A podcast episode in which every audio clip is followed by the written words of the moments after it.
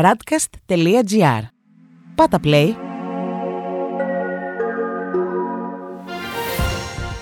World Desk Ο γύρος του κόσμου μέσα από τα πρωτοσέλιδα ευρωπαϊκών και αμερικανικών εφημερίδων για την 14η Ιουνίου 2021. Οι χώρες των G7 εναντίον Κίνας και Ρωσίας. Νέα κυβέρνηση στο Ισραήλ εκτός ο Νετανιάχου. Στη Γαλλία, όπως και στις περισσότερες χώρες, πρώτο θέμα είναι η απόφαση των G7 να σταθούν απέναντι στα αυταρχικά καθεστώτα, στρέφοντας τα βέλη τους κατά της Κίνας και της Ρωσίας. Η Le Monde γράφει σχετικά. Στη σύνοδο G7, Ευρώπη και οι Ηνωμένες Πολιτείες μετράνε η μία την άλλη. Στη Βρετανία, οι ηγέτες των G7 υπόσχονται ένα δισεκατομμύριο εμβόλια στις φτωχές χώρες, ως απάντηση στην εμβολιαστική διπλωματία της Ρωσίας και της Κίνας.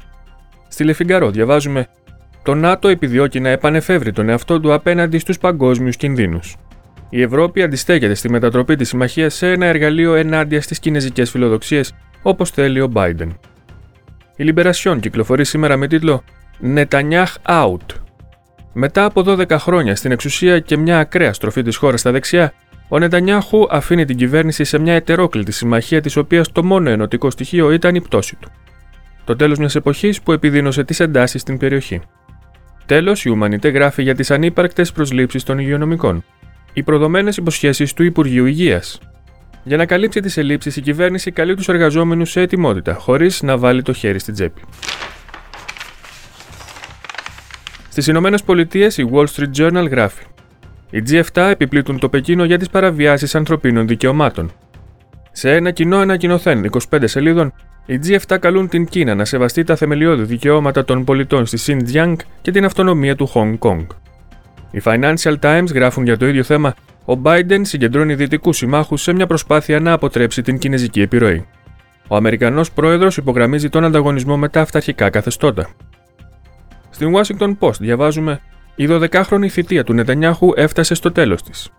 Ένας νέος συνασπισμός δυνάμεων παίρνει τα ενία της χώρας, η οποία αναμένεται να μετακινηθεί προς το πολιτικό κέντρο, εκτιμάει η εφημερίδα. Τέλος, η New York Times. Εύθραυστος συνασπισμός διώχνει τον Νετανιάχου από την Πρωθυπουργία.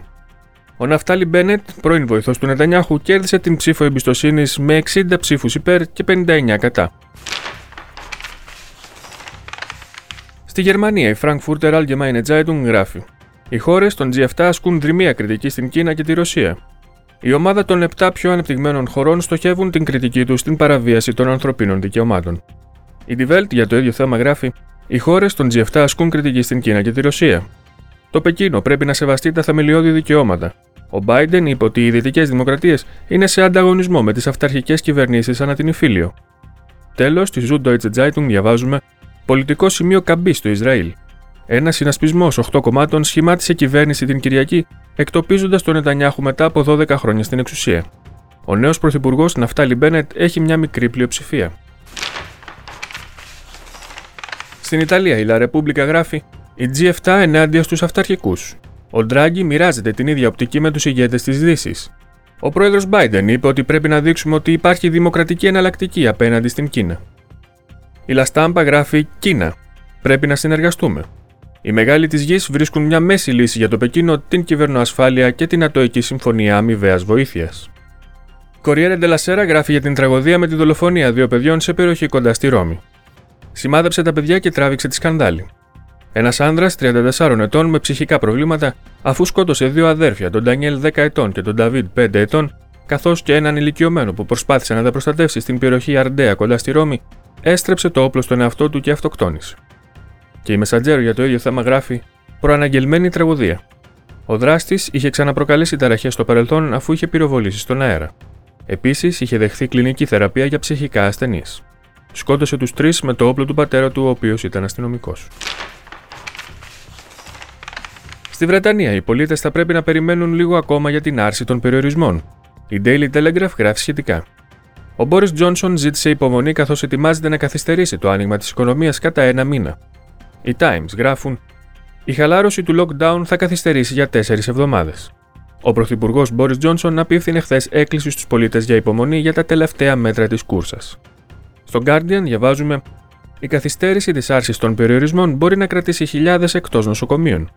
Η επιμήκυνση των περιορισμών θα επιτρέψει σε επιπλέον 9 εκατομμύρια πολίτες να κάνουν τη δεύτερη δόση του εμβολίου. Και τέλος, ο Independent γράφει επίθεση στους G7 για την αποτυχία τους να χρηματοδοτήσουν τις δράσεις ενάντια στην κλιματική αλλαγή. Περιβαλλοντικές οργανώσεις ασκούν επιπλέον κριτική και για την έλλειψη ενός στιβαρού σχεδίου για την απομάκρυνση από τον άνθρακα. Στην Ισπανία η El έχει τίτλο «Κόσπε, πλήρης στήριξη, με έστειλε στον ορτή με 100». Η εφημερίδα γράφει για τα σημειώματα του πρώην μυστικού αστυνομικού Χωσέ Μανουέλ Βιγιαρέχο που εμπλέκουν σε παράνομες πληρωμές την πρώην Γενική Γραμματέα του Λαϊκού Κόμματος Μάρια Ντολόρες Ντεκοσπεδάλ. Πληροφορίες κάνουν λόγο για 100.000 ευρώ που δόθηκαν στο διευθυντή του γραφείου της Χωσέ Λουίς Ορτίθ. Τέλος, στο πρωτοσέλιδο της Ελμούντο φιγουράρει φωτογραφία από την χθεσινή διαδήλωση στη Μαδρίτη ενάντια στην αμνηστία των Καταλανών αυτονομιστών πολιτικών. Όχι στις χάρες είναι ο κύριος τίτλος.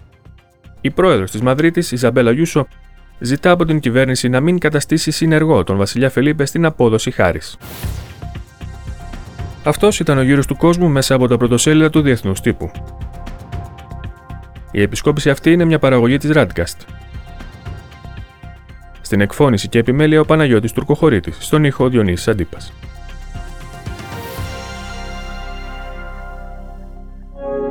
Ακούσατε ένα podcast της radcast.gr. Ακολουθήστε μας σε όλες τις πλατφόρμες podcast και στο radcast.gr.